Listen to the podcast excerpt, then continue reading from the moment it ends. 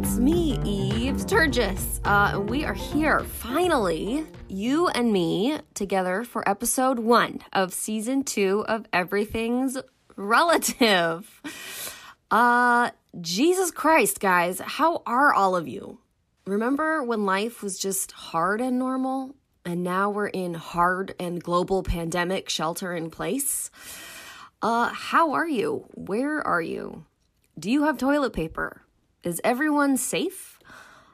It's been uh, hard here. Um, I'm sorry that I couldn't get the season out sooner, but dudes, I have been doing the very best that I can. Um, or was doing the best that I could for a while with a sudden lifestyle change, which I'm sure so many of you also experienced. Uh, and somewhere in there, Dallas, our four year old, had a major high fever, which of course um, triggered all sorts of, of fears and anxieties. So, anyway, it's all just been a lot. And um, more than anything, of course, I'm trying to stay grateful that my family has resources that, that so many others don't have. And we've been able to stay home and healthy and safe. And I wish all the same um, for all of you, of course. And uh, I hope this podcast can be a welcome distraction for you if the current state of the world is stressing you out. So, there's also a possibility that this is your first time listening to Everything's Relative. What a funny, odd time to drop in. Welcome.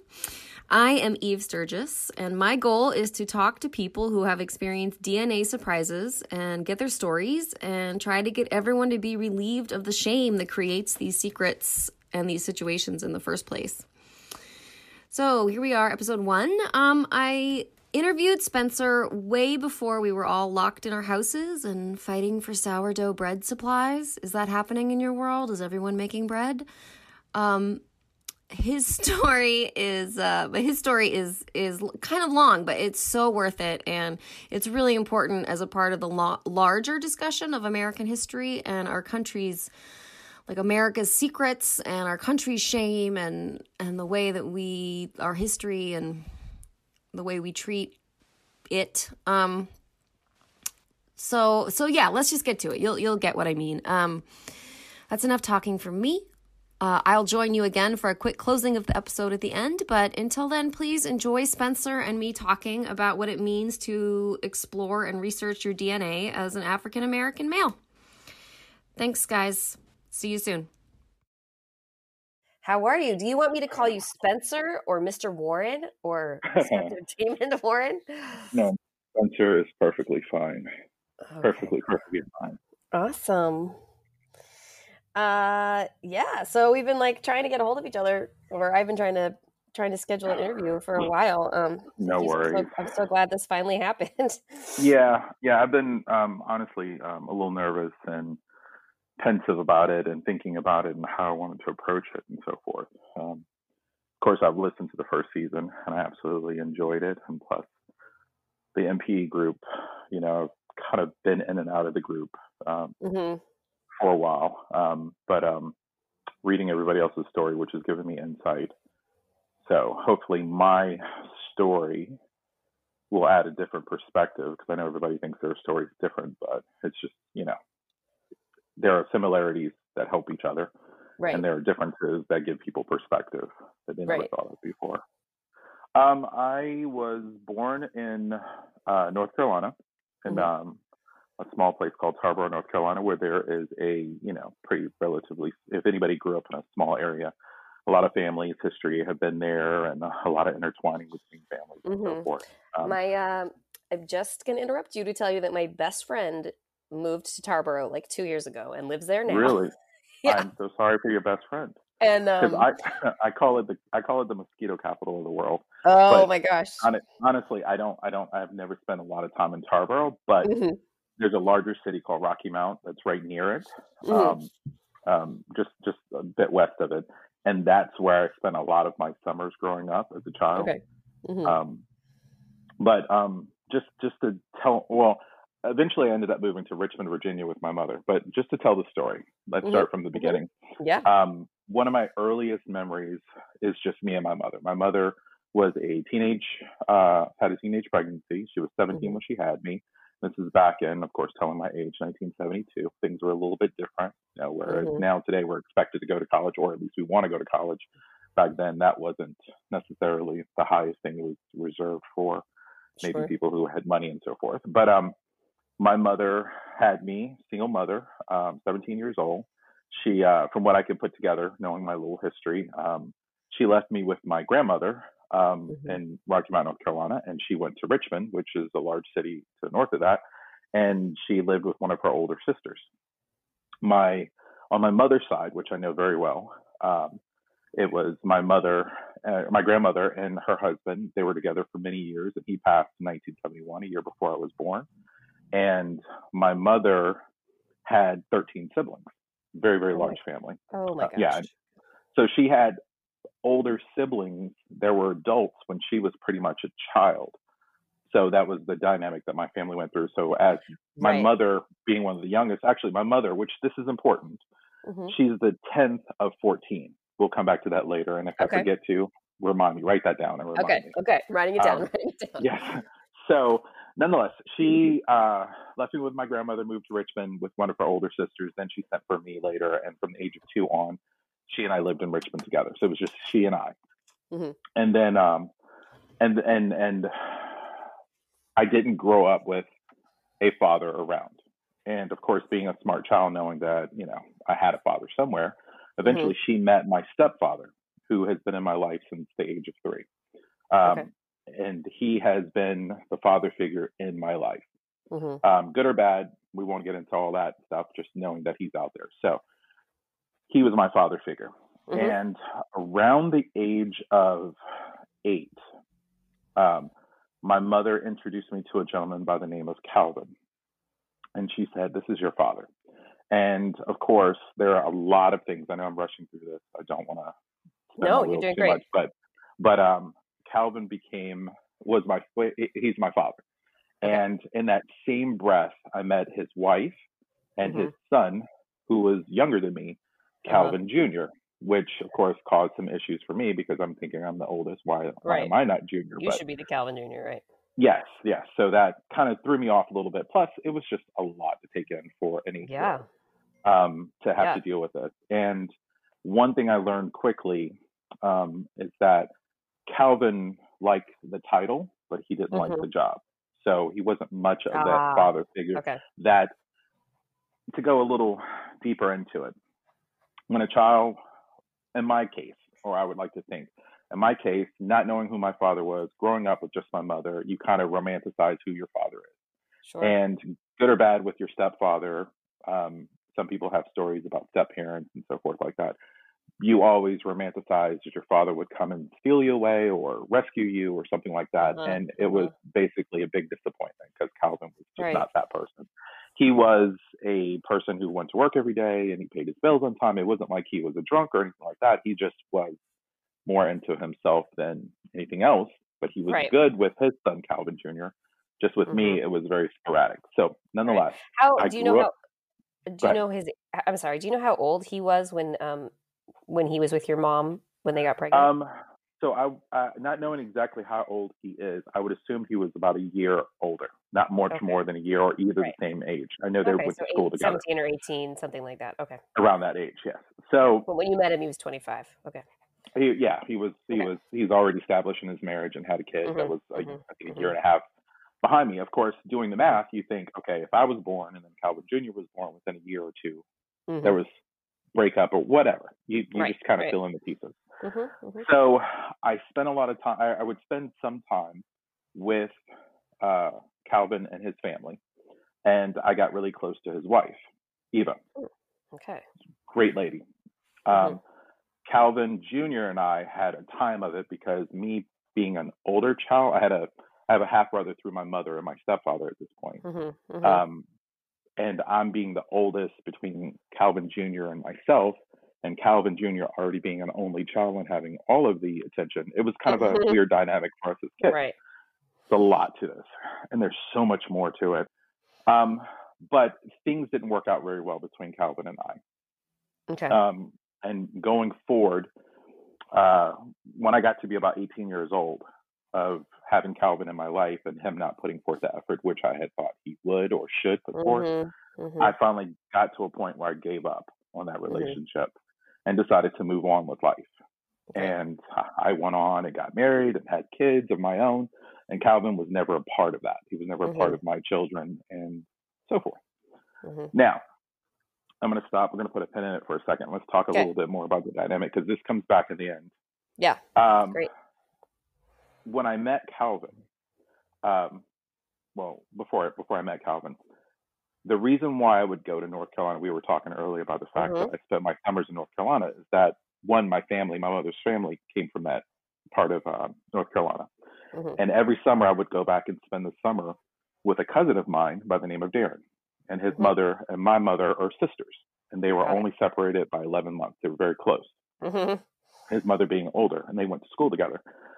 Um, Darren and I spent our summers together. We ran through creeks, we did everything, played with bugs, played in the dirt, dirt bikes, all that Mhm. kind of thing, and we grew up really, really close. Um, one of the one of the more I don't even know the word for it, the sadder times of the Mhm. summer, which were great experiences, was that Darren's father, who wasn't with his mother, would Mhm. come to pick Darren up and take him away for the day. Ah. Uh huh. All right. And I would sit around going, why doesn't my father do that? Not Yeah, you got my this father was. this other father modeling Exactly. interest. So. I'm I'm feeling sad. He'd pick him up, take him for haircuts and all that stuff. And I remember Mhm. one particular time, not knowing who this man was, um, and not having any affection toward men, because all I had was women in my life at the time, my mother, Mhm. my grandmother, my aunt. Um, I had some uncles, but they had their own lives. But my mother and her sisters were really the mother like types to me Mhm. or to my Mhm. my um in my life at the time. One particular time, this man, um, whose name was Jimmy Earl, we call him Jamerl. That's our country way of okay. mashing two words together. Sure. Earl would come and pick up Darren, my cousin. One time he picked both of us up, and I was elated. I was over the moon. And I'm like, I'm hanging out with Darren's father. And he took me around different places. I don't remember much about it. I just remember one time going with him. Uh-huh. Well, this was the catalyst of why Calvin came into my life. The reason Uh-huh. being is that I found out later on that Calvin and Jamerl were brothers. oh. Let's okay. Okay. So my mother's our, our mothers are sisters. It usually takes Right. people time to get this. Our mothers are sisters, Right. and now I'm looking at my bestest buddy, my closest cousin, which I have like thousands of cousins because I have Uh-huh. 14 aunts and uncles or Right. 13 Oh my gosh. Yeah, the biggest family. Um, yeah. Um, my closest cousin, we're three weeks apart in age. We pre- Mhm. practically grew up together. Um, um, it was it, affectionately, he's darker skinned than I am. I'm an African American male, and I'm lighter skinned colored than he is. And they Uh-huh. would call us salt and pepper. That's how close we were together. We were always together. We always did things together. awesome. That's cool. And so when we found out that our fathers were brothers, that just made us even closer. right. So so every summer I would spend in Rocky Mount, North Carolina with my cousin Darren. I would go see him every summer. I would always have to spend a week with Calvin and his family because they lived in Uh-huh. the same city. okay. I hated it because Mhm. I didn't want to be away from Darren, who was like a brother Uh-huh. to me. It's your best friend. but I loved Yeah. it. Yeah, but I loved it because now I have my father in my life and I'm happy about this and this is great and this is Right. and I'm trying to move forward. But also sad because Calvin's not really paying me the attention that I think he want he should pay to me. Um, Again, me romanticizing who my father was. Also, just side note, I'm a very feeling person, so you'll I, I express myself a lot. Um, Mhm. so most people, and side note, as an African American male, our in our sort of culture, and I'm sorry if this sounds Uh-huh. weird, No. it's very it, it's hard for men to express their emotions because they're like, you know, if you skin your knee, get up, stop crying, don't be a wimp, you know, those kind of things. Right. Right. I feel like it's more so in the African American community. So Mhm. me Mhm. being this way tends to be a little bit more offsetting to people. I don't know. It's a really weird Got it. dynamic. It's really stupid, Mhm. but you you understand that. Yeah. So anyway, I go through life. Darren and I are best buddies. We spend summers together. Our birthdays are three weeks apart. We're the same age. We go through the same things at the same time. We're dating girls at the same, you know, we're just Mhm. connected. Yeah. And we've got the same grandmothers and the same grandfathers and the same uh, lineage. We've got everything Yeah. the same, and we're so proud of it. That's so um, fun. Yeah. Yes, it is. It's like we're, you know, it, and most people are like, "That's weird. You're double cousins." I don't get it, but that's what we were, and I was Mhm. happy about it. Mhm. Um, who better to be closer to than my my bestest buddy in the whole wide world? Mhm. Now, whenever I would go to visit North Carolina, my cousin would say, "Hey, let's go to Grandma's house," and he meant, "Now I'm confused. Which grandma? Is it our mother's mother or our father's mother?" You know, and he would say, "Oh, let's go visit our father's mother." And I would try to connect to this woman, and she didn't seem to have a very big connection to me. Also, Hmm. it was neither here nor there, you know, and and it kind of shattered my idea of what family was. Didn't Hmm. make sense to me. Why are they so offset to me? Why is Calvin so pushed off, or why is his mother so pushed off? Right. Um, Right. so now, going through life, got to age 21, 18, I just said I had enough of Calvin. This is not working out. I'm moving forward in life. Um, Right. I just felt like he treated Calvin Jr. and I differently. Just a whole lot of dynamics were going on, and I needed to move forward in life because life was starting for me. Mhm. Um, by this time, his first wife, who I had connected with, Calvin's first wife, who I connected with, Eva, Eva. she she had divorced him, Mm. but I still kept a connection with her just because she was such a good influence in my life, and Mhm. she welcomed that connection to me, and she also helped build a connection between myself and Calvin Jr. to keep that going because she Right. felt like the brothers should have that connection, even though Hmm. Calvin wasn't fostering that. Mhm. So I go through life. Let's skip ahead a few. Um, Okay. Now I'm married, late 20s, early 30s. I'm married. Now I'm having children. My wife, my beautiful wife, I married. Uh, she's from Barcelona, Spain, Mhm. and learning more about her culture and wanting now having a child. I wanted our child to know his side of the family in Barcelona, Spain. So we ended up moving to Barcelona to live for a Mhm. few years. And while we were there, we were tracing back her family history, and we were she, he was meeting a lot of uh, his family and cousins, and I was very happy for that. And I Mhm. started to think to myself, I need to do that on my side Right. for my son. He needs to know Mhm. our history on that Mhm. side. And by this time, say again. I was gonna say, you just wanted it to be like a whole, a whole experience, like a holistic experience like, on both sides. Yeah. Correct. Now, we by this time we had moved back to America, um, and we were setting up roots again.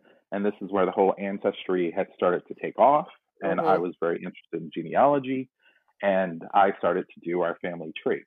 So what I did was, is I went to my mother, and I pulled her aside, and I Mhm. said, "Hey, mom, listen, I'm going to do. I really want to do the family tree for your side of the family." Not for Calvin's side of the family because I don't know anybody on his side of the family Mhm. he Mhm. didn't he didn't really put forth the effort to Right. spend time with me or to put me in front of other people i don't know anybody on his side of the family i'm just going to not worry about that just worry about my mother's side of the family Right. Yeah. He Now- didn't now, mind you- Yeah. correct now mind you when i was born to my mother um, on my birth certificate there is no father listed on the on the birth certificate and i never knew Oh. why Huh. and I got a copy, you know, when I got married and applied for a passport. I started seeing this, and I started Uh-huh. saying, started questioning in my head, but I just Uh-huh. put that in the back of my head. Uh-huh. so uh-huh. I said, Mom, I'm going to start doing the family tree now. Not to be hypocritical, tell me the full story of my conception and Uh-huh. birth and, and so forth, so that in case I find out something embarrassing about someone else in the family, then it wouldn't seem like I'm putting out their garbage rather than putting out my own garbage. And Got it. so I, I thought that was noble reasons. And I Okay. said, please, can you tell me? So she decided to tell me the story of my conception. So the story of my conception was she was a young lady. Um, she was doing really well in school, and she uh, was really focusing on her schoolwork and the opportunities that were presented to her um, in this very poor area of North Mhm. Carolina. Mhm. And she did really well in school. So there was a summer program coming up where she could do extra schooling and for uh, gifted or whatever they wanted to call Mhm. it back then. And she was dating a young boy named Calvin. Mhm. But she found out through the grapevine that Calvin had a need to have many women in his stable. He Mhm. was Mhm. quite the player, very centered on himself and what he wanted. And there was a rumor that he was um, chasing a very young lady by the name of Eva, who went Mm-hmm. to a different school or was a lot younger. Um, uh, rather, they went to the same school. Mhm. And so my mother got tired of the rumors and said, Calvin, it's over between you and I, and Right. broke up with him. That summer, she went away to this this special program at a school. It's not that far away, um, Mhm. but if you live in rural North Carolina, before there was internet and before there was Right. a lot of mass Ubers, that was pretty Right. far away. Right. And so while she was there, her roommate introduced her to a much older young gentleman who was um, that she decided to start dating. hmm My mother's mother, my maternal grandmother, was not Mhm. very happy with this. Oh. And so she spent a lot of time keeping my mother in check from dating this older woman, older man. Because he was older, or he, or he was a bad guy, or what was your? I, I really didn't know at the time, and I, I, I ended Mhm. up pressing later. What it was, is I think it was just because of the fact that one, my um, my maternal grandfather had just passed away, so now my grandmother's trying to put everything in perspective. She's got to take Mhm. care of these. What she had now, she had six kids at home Mhm, still, mhm, um, and she was just trying to keep things under control the best she could. She didn't have her Right. husband around, and a lot of the older siblings had already moved on and moved away from the house. And it could have been it could have been a lot of reasons. I can only Mhm. ask. I never got around to asking my maternal grandmother. She had passed in '89 before I got to bring her into this whole Right. fray of So- asking her questions. Th- th- This project, yeah. Yes. So, um, and part of this was done to honor her because she's like the matriarch of the family by my Right. my perspective. Mhm, So, mhm. so my mother said that she started dating this gentleman, um, and things went it went on for a while, but Calvin was constantly trying to get back with her, trying to Mhm. entice her back into a relationship. Um, but uh, I got the impression it was sort of in a weasel way. Like, I don't want to be your boyfriend, but I just want to be around you. To some, I know you're dating this other guy. We know I want the. I want the most attention from everybody. So Yes, yes, that was his nature, which which totally played true and his seeing him as an adult, and now I'm in being in his life. So sounds like it Um, tracks for sure. yes, so then my mother, of course, and we all know that when people tell stories, good or bad, they tell stories to benefit to make, to not make it seem like they're the bad person. But I just took Right. it with a grain of salt. Mhm, And my mother said that she eventually had been in a, a romantic relationship with this older guy. And then he would, he actually lived in Washington, D.C. And Oh, he would travel back each weekend because he was from this area because Mhm. his mother was dying of cancer at the time. Ah. mhm, And so he would come home every Friday after work. After he finished working in Washington, D.C., he would drive the Mhm. three, four hours back home. He would pick up my mother. He would take her back to the house. They would spend time with his mother as she was, you know, getting mhm, bedridden and so forth. Um, and then he, they would go out and do things or whatever they went, what kids did back in those Mhm, days in mhm. that part of North Carolina. And so they would do that every weekend. But during the week, my mother would go to school and see Calvin. So Calvin's constantly hounding her without this older gentleman being around. Right. Um, so my mother said she admitted she succumbed to his charm and she was intimate with him. Mhm, And then she said, in her own words, you know, I could have had a V8. I'll never do that again, and walked away. You know, just like, "Ugh, Right. that was gross. And Yeah. so she continued to see the older gentleman. bummer. Yeah. yeah, yeah. And so she continued to see the older gentleman until his mother passed away. And around the time that his mother passed away, um, which is around October of 71, or no, I'm Mhm. sorry, November of 71, she realized that she was pregnant. hmm Now, put a pin in that for a second. Yep. I am a male. I Mhm.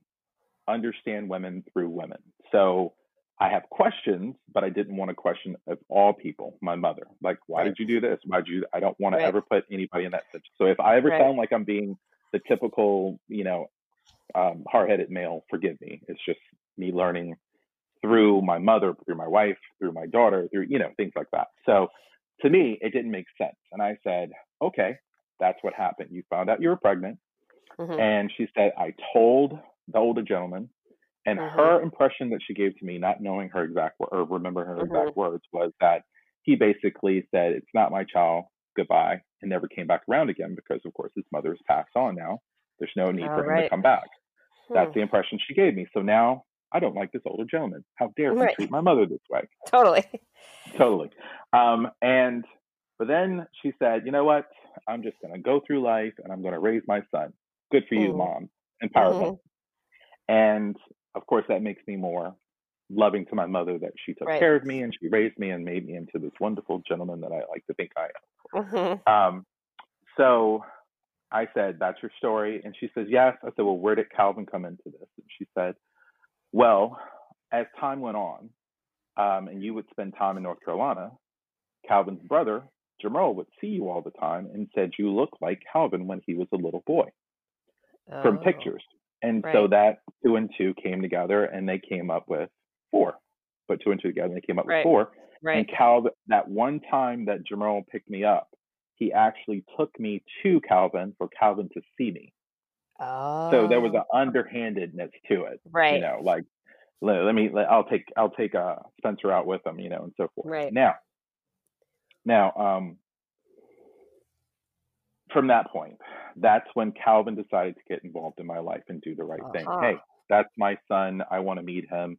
He contacted my mother through my aunt because they live in the same city because Jamerl Mhm. connected to um, my aunt, my mother's sister, and that's how this all worked out.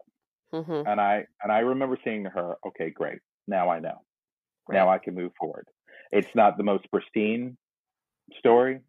It's not without some faults, but that's human life. Nobody's perfect. We can't Right. judge. Move forward. Do you do you feel like um, Calvin's brother sort of pressured him to participate? you know, I don't know. Okay. Because Or felt maybe he just brother. felt felt it. Yeah. I, I know Calvin's brother. I could contact him if I want to. I just don't know what or who to believe because everybody tells Right. a story that benefits them. I'm just just knowing how things are falling into place. I can only Mhm. assume so much. Right. Right. Right. Right. Right. never ever know the real truth or intentions or motivation. And it may not matter. Yeah, it may not. It may, may neither here nor there. So life has gone through. Um, life has moved forward, um, and I'm now married, and I've got, I've moved, I've lived international, I've come back, and now I start my whole quest. Now, Mhm. this portion of the story is a little bit off, away from the whole NPE uh, sort Okay. of thing, but but when I started going through my ancestry, it was very, very frustrating Mhm. for me as an African American. And I don't Yeah. know. I, I've listened to your first, uh, the, the the other people's stories. I Mhm. don't hear enough of this, but I can only imagine for other African Americans um, or people who are adopted of different um, ethnic backgrounds. Like uh, I have a Mhm. friend who's Asian, who was adopted by American Caucasian American parents, but he Yeah. has no connection because China doesn't share their DNA per se or Right. something like that. Uh, right. Right. So No, I you know I don't um I don't have a lot of that in the first season, and that was something that I really that would really like uh, wanted to to change about about the second season for sure was to start um inviting in and representing more diverse uh, Yes, yes. stories because it's so different. It is, and and it's all, and, and everybody has a different story, and there's a perspective that we may not even get because we don't, we can't put ourselves in other people's shoes when it comes to different ethnicities or religions or or, or situations. So it's good that we hear these different stories Mhm. to, Yeah. to round it out. So when I started my journey, of course, Ancestry had just started. There wasn't much of a database compared to now. There's much more of a database. Um, I started with Ancestry.com and I started searching. Now, I have done, I'll say this out loud. I've done some comedic work. I've done some stand up. Mhm. That's something as a hobby. So sometimes I'll tell a joke. Please just laugh and move on from it. It's my way of coping with it. But comedy has come from this in so many ways. So, so I'm Oh, going to sure, say a yeah. couple of things. And if you think, is he serious? Just laugh and move forward. Okay. I'm warning you. Okay, Um, all right. I'm I'm bracing myself. Okay. I'm getting ready So- for the for the awkward humor. Well, this is part country and this could be part uh, the African American culture, but I was going on a lot of things that my ancestors or my aunts and uncles were telling me. And it Mhm. was hilarious to me. They were like, "Oh yeah, your uncle Pookie, Pookie," and I'm like, "What Pookie? Somebody named him Pookie? I can't find a record for a Pookie Watson or something like that." So, right. or Ray Ray or Little John. Please give me Uh-huh. their real name. And it was hilarious because I had an aunt tell me, I don't know what my grandfather's real name was. We always called him this. And it's like it's very frustrating on that sense. Right. But then Right. also for the African American community, we didn't get to own property You're yeah. historically. I mean, Yeah. there were some, but there wasn't a lot. We didn't we didn't get to register to vote so we weren't on the census per Right. se. And and then one of the one of the most heartbreaking details of the research is that I would find census records Mhm. and I would read through the census records, and they, my grandmother's, my maternal grandmother's name is Lothine, L O T H I N E. Very odd name. I've never heard Mhm. it before, Mhm. um, and I've never heard it used in other ways. It's not a very, it's not a name that carries per se. Um, Uh-huh. but they write her name, and they couldn't spell either. They couldn't spell Lothine, or they didn't understand Lothine, or or were.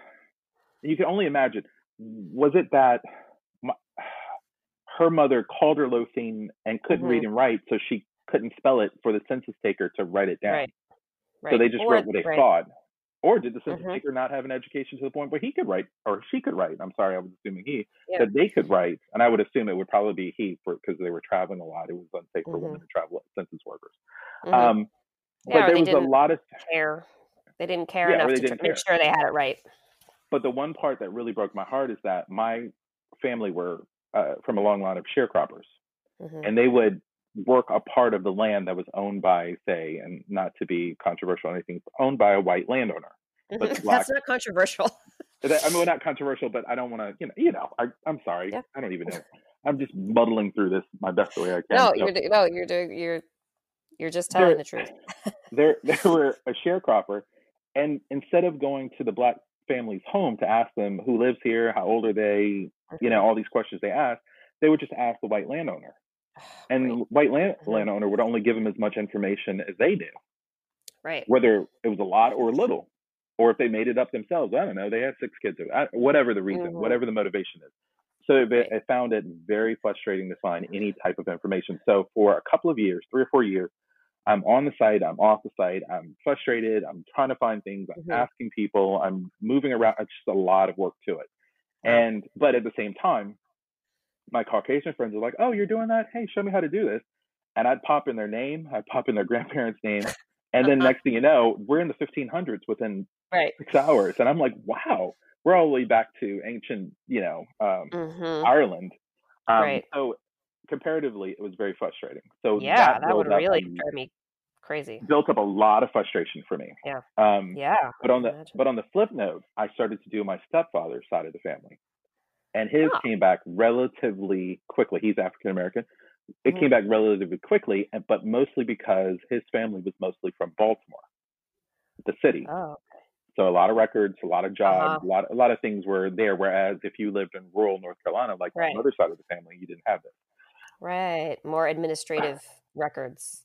Correct. In a- so this all comes back to say it just led to a lot of frustration on my part. So I had Mhm, given up. mhm. I'd come back. I'd given up. So I built up a lot of frustration.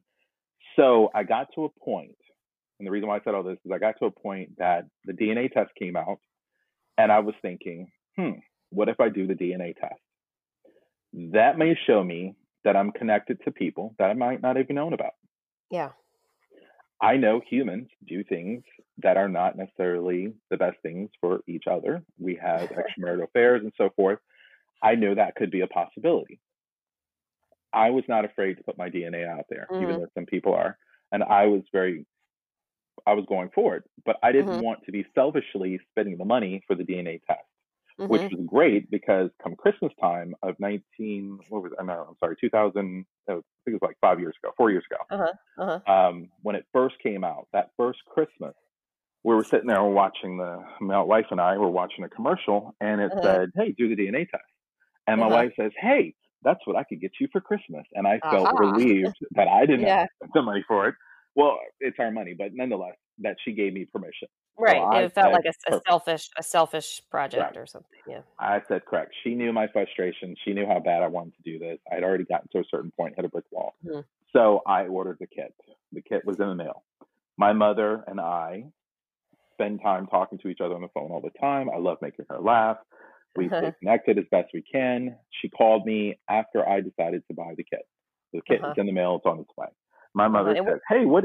I'm sorry. You guys I'm sorry, you guys live in Richmond at this point and she or where do you live at this point? I live in Richmond at this point. Right. Back in the And she's- she lives she's living- about an hour and a half away. Okay. Um, she's in the Tidewater area of Virginia, Virginia Beach. area. Okay. And so my mother is, she calls me, hey, what are you doing? Blah, blah, blah. We're talking. And she says, um, what are you getting your wife for Christmas? And we have this conversation. and then I say, guess what my wife is getting me? And she tells, and I tell her. And uh-huh. she laughs and nonchalantly goes, oh, you young kids know how to waste your money. She thinks it's a waste of time and money. Uh-huh. I'm not uh-huh. giving my, she's old school. She still has right. a VCR that still flashes 12 o'clock, which says two things. One, she has a VCR, and second, she right. still hasn't learned how to program. She doesn't know how to so, program it. Yeah. yeah. So she's laughing at me at spending money on technology. So the next day, 24 hours later, my mother calls me. She's got uh-huh. a very solemn sound in her voice.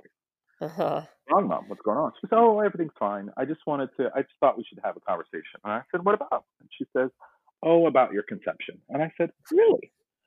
What would?" I said, "You, we've already had this conversation." She goes, "No, right. I think I might have left some things out." And I'm laughing to myself, thinking, "You left some things out." I gave you an opportunity to yeah. tell me what could you have possibly left out. So she tells yeah. me the story all over again, but she tells uh-huh. me pretty much word for word the same exact story. Uh-huh. And I say to her, I said, Mom, you've already told me the story. This is the same exact story she told before. She's, I said, why are you telling me this? In the uh-huh. back of my mind, I'm thinking she's telling me because I'm about to do this DNA test. Right. Did you feel scared? Did you feel scared, or did you have did you have any strange feelings about this when she was telling you? Not at all. But uh-huh. to answer your question about strange feelings, uh-huh. when you grow up through life, especially us, the the group of people that are in this situation today that we know now, uh-huh. we can always look back and feel some strangeness.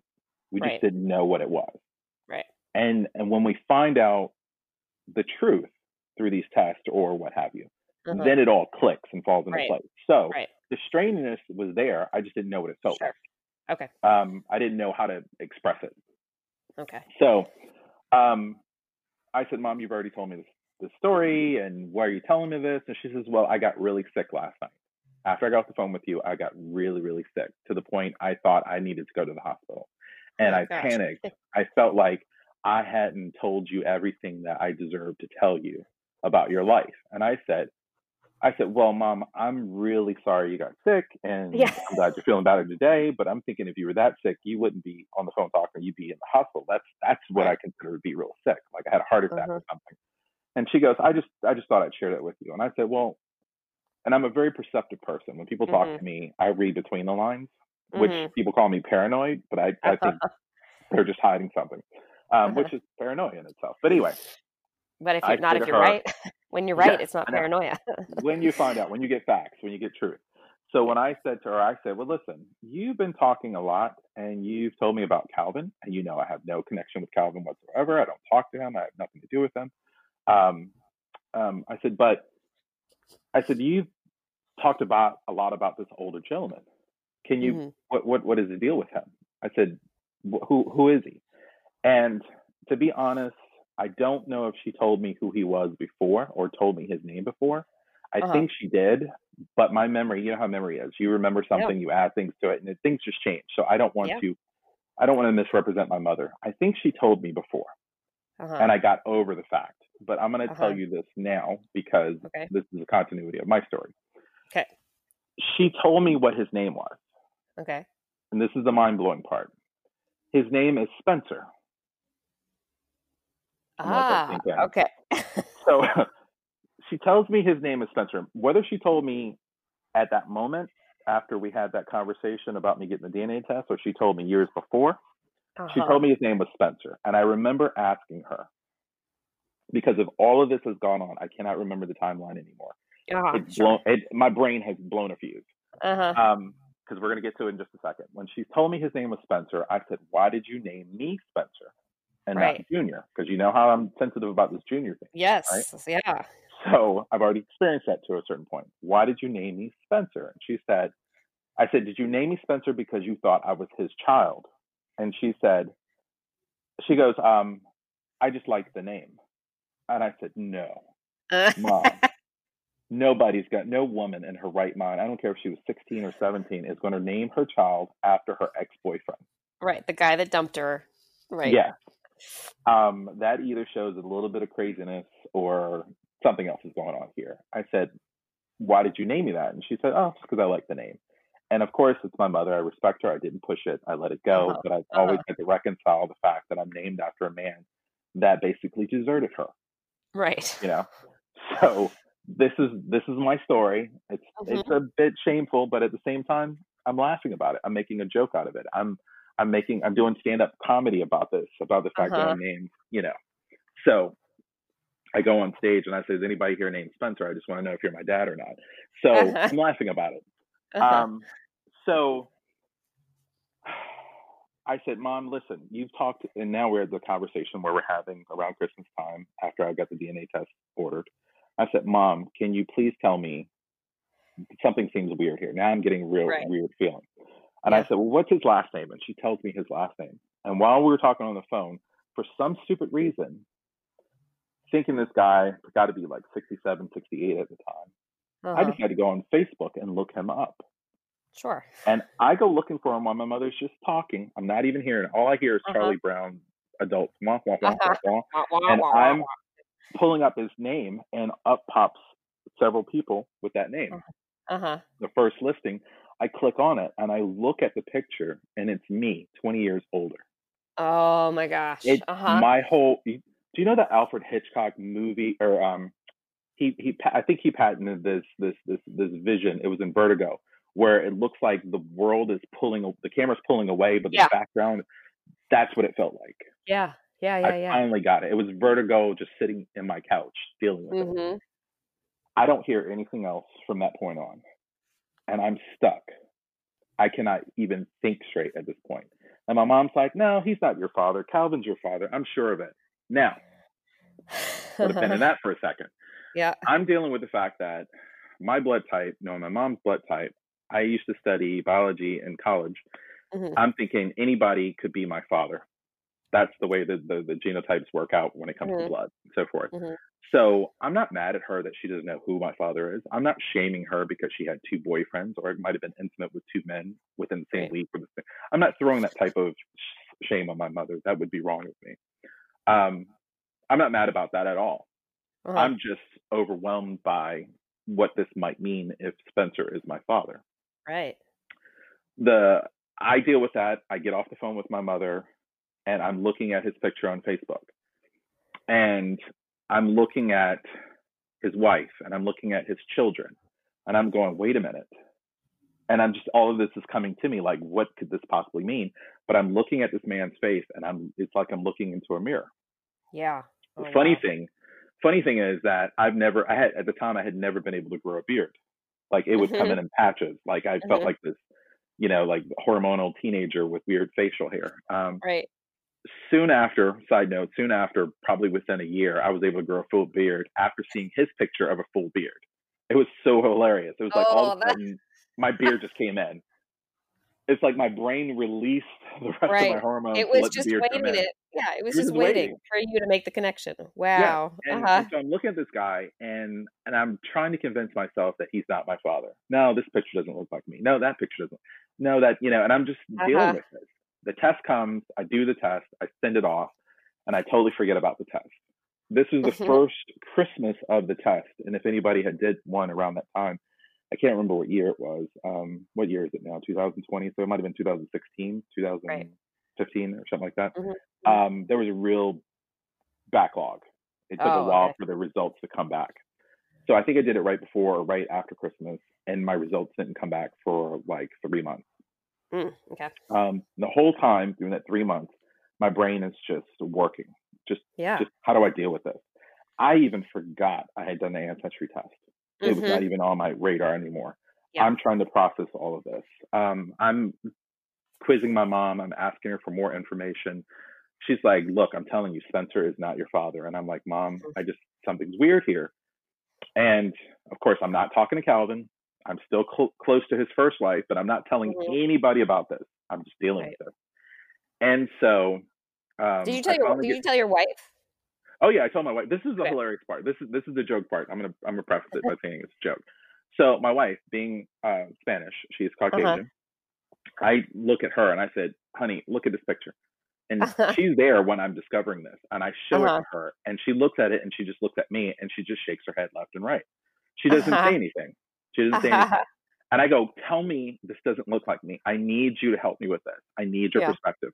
And she just looked at me like I'd spoken a different language that she didn't understand it. She speaks Uh-huh. different languages, okay? And I go, you know what? You're no good. Get away from me. And I just walk Right. away. I'm so distraught. Yeah. Um, I go to work the next day, and um, I work with a lot of Caucasian people in my field, okay?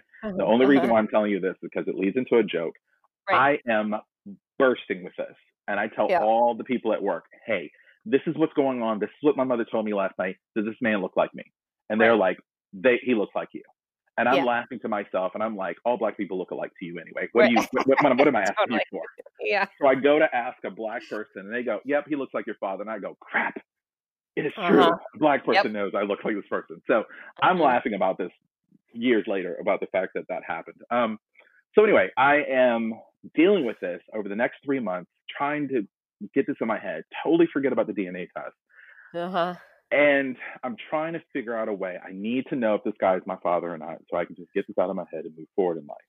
So I asked my mother, "Does he have any siblings?" And she said yes. And I said, "Did he have any sisters?" And they Uh-huh. said, "She said yes. Her name is Alice, that I remember." And I said, "Great." My theory was Uh-huh. she Alice would probably be more discreet than say a brother. Okay. I don't want to ruin this man's life. I don't want to introduce myself to him if he is this crappy person who deserted my mother when she was pregnant Right, was 17 right. or 16 Complicated, yeah. yeah so i'm going i'm trying to be as even keeled and nice about this without being disruptive in any way i figured if i can talk to her maybe she'll do a dna test with me like a home mm-hmm. kit i'm not even thinking ancestry has anything to do with this because i don't know what to expect i don't know what's going Right. to come back we all know what comes back now but i didn't know what Right. to expect Right. Yeah, that's true. Yeah, we, it was when it was fresh. It was like a Yes. So I reach out to her. I see his profile on Facebook. I changed my name to encompass my full name, not Uh-huh. just Spencer Warren, but my middle name, and, and also to in case she knows me through. Because I'm sorry, I didn't tell you this before. Everybody on my mother's side calls me by my middle name. Uh-huh. My first okay. name, Spencer, that you know me Right. by, is is my school name. It's my professional name, it's, and so forth. Nobody calls me Spencer. I've never liked the name Spencer. I've got teased on being called Spencer because Spencer for Hire, the show came out. I got teased about that. Don't know why it affected me, but kids are just weird like that. Yeah. Um, But um, I never used Spencer before, so I changed my name to to shows my first, middle, last name. I put it on Facebook, and I find his profile, and I find his connection to a friend. Uh-huh. who has the same name as his sister, and I reach out to her and I say hello. Now we Uh-huh. all know if you're a Facebook user, if you're not friends with someone, if you send a message to them through Messenger, it used to go to their Yeah. spam or to another folder. Yeah. I did not want to friend her because I didn't want Spencer to see me as her friend if he's active on Facebook. Obviously, he has a profile. I just didn't want to cause that stir. I just send her a simple hello on a Thursday. That whole day, nothing in return. That Friday, nothing in return. That Saturday, I'm having a cookout with my friends and we're all at my house. I pull up my email and I see, hey, your ancestry results are back. Sometime in the spring now, April, March, or no, Mhm. March. Mhm. Um, three months, I've totally forgot about this DNA test, which I've said a couple of times. And I say, let me read it. And I, it shows me my genetic makeup, which was surprising. I had, you know, I never knew that I had this genetic makeup and so forth. It told me a lot of Mhm. stuff. Great and dandy. I'm making jokes with my friends because it turns out that I'm 23% Great Britain. And so I'm laughing and I'm going, Uh-huh. I'm a quarter white. This is why I can't dunk a basketball. And this is why I Right, can't right. dance. Just a whole bunch of things. We were just making jokes. And so, done with that. Uh, the cookout is over with. I clean up. I go and sit down again. It's 11 o'clock at night, and I go through my results again. And Mhm. now it tells me, I do it on my laptop this time, and now it says, Mhm. you have some genetic relatives. Mhm. I start to look at them. Now, of course, my, my pea sized brain is not processing very well. I'm overwhelmed.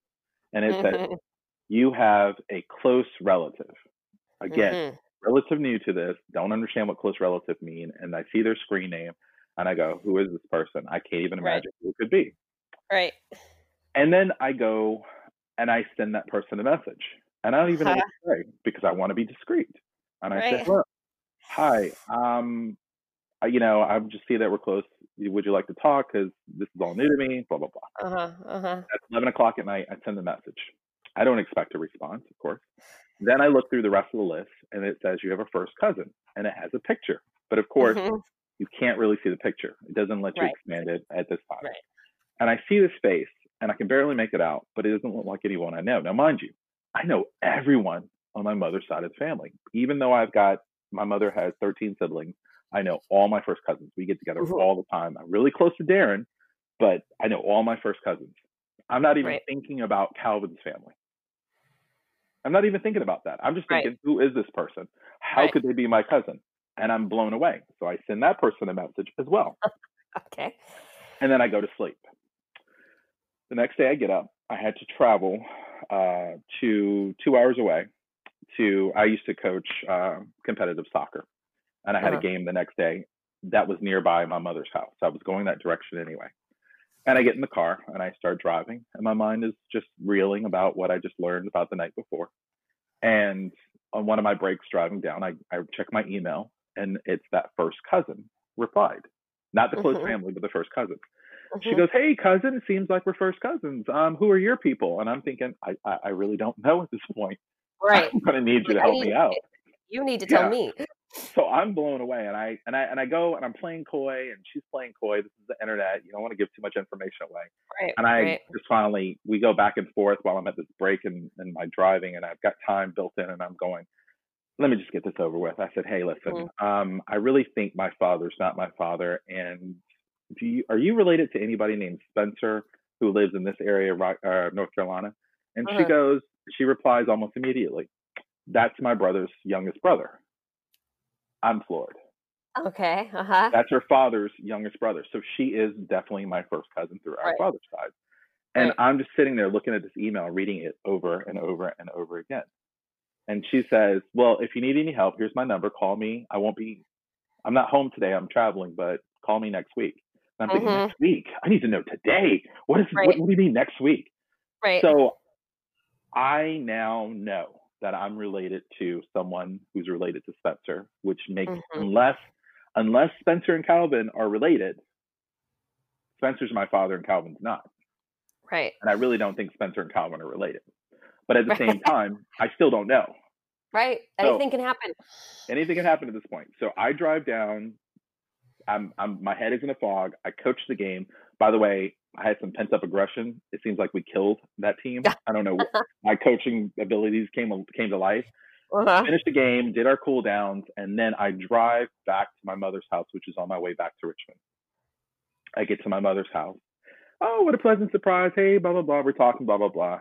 My stepdad's there, um, and the reason why I didn't do this in front of my stepdad is because my stepdad and I had a very, um, very difficult relationship growing up. Now oh, that we are an adult, um, it's a little bit more respectful. Um, but we've eh, not throwing any daggers at him. He's I consider him to be my father. He was the one in my life, but good or right. bad, he's my father. That's the way I look at it. Um, now, I didn't want to say this in front of him because I needed to get my mother to not lie to me. I needed her to understand what I'm learning today, and I needed to tell her this. Right. And I and, and I didn't want to bring my stepdad into this. He's not very good with drama and controversy. He's very Archie Bunker to himself. So I I said, Hey mom, didn't you want to go to this place? And she kind of picked up on that clue, like I needed to talk to her.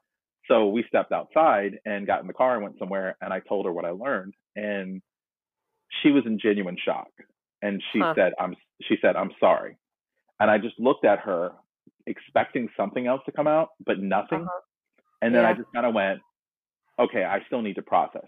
Took her back yeah. home, got in the car, drove hour and a half back home, got home, told my wife. My wife just looked at me blankly again as if I was, she didn't know what to say. And I spent that Sunday night dealing with that. Okay. Mm-hmm. And thinking of the ramifications and saying, still, I'm not sure. I could still be Calvin's child if Calvin and Spencer are related in some way. I just don't, I can't, I'm trying to figure this all out. I go to work on Monday. My head's in a fog. Yeah. And I open up my laptop and I start work. And I know some people are probably amazed by this. I get on Facebook while I'm at work. Sorry, we I, I work in IT. I can get through these things, you know. So I sit there, I open up my laptop, and I open up Facebook, and there is a message from Alice, the sister of Spencer. Aha. Uh-huh. Okay. And she finally responded after five days, and she said, "Hello, I have been looking for you. My whole world just fell apart. Oh. Oh my gosh. So I respond, You've been looking for me? And she says, Yes, I lost contact with your mother when you were a baby. And I've been looking for you all this time, but I could not remember her last name. But now that we have, basically, now that we have the internet and all this stuff, Right. and I go, Wow. And I'm still responding, being a child of the internet. And she goes, Can you just call me? I go, Of Yeah. course. so I get on the call and I call her. Now, um, a lot of people may already know this. When you're talking to someone who's older, you of course talk to them with respect. Yes, ma'am, Mhm. no, ma'am, and so forth. But an- another thing that I do, I've always learned to do, is you would say yes, Ms., whether they're Mrs. or not. You would say yes, Ms., and then their 1st Uh-huh. name, Miss Sure. Alice. I said, yes, Miss Alice, no, Miss Alice. I'm being totally respectful. And she Mhm. finally got tired of me calling her that. And she says, she says, would you stop calling me Miss Alice? I'm no stranger. I'm your aunt. And I'm going, wait Uh-huh. a minute. You know me to be your nephew. Right. This is blowing my mind. So now my whole world is destroyed because I'm thinking, Spencer was like, that's not my child. I'm gone. So why would his sister still consider me to Right. be? This is really bothering me. So I am at work and I'm like, I really can't get into this, but I, I needed to know something. So I say to her, Do I have any siblings? And she says, she's, I could hear her smile through the phone. Uh-huh. And she goes, You don't know? And I said, No, I don't. And she goes, I You don't have, know anything. I don't know anything. She says, You have four siblings. You have three sisters and a brother. And my heart just exploded. Hmm. I'm just like, Really? Now, one thing you'll know about me, or learn about me if you want to later on in life, I love the women in my life. I have a very fond affection to the women in Mhm. my life.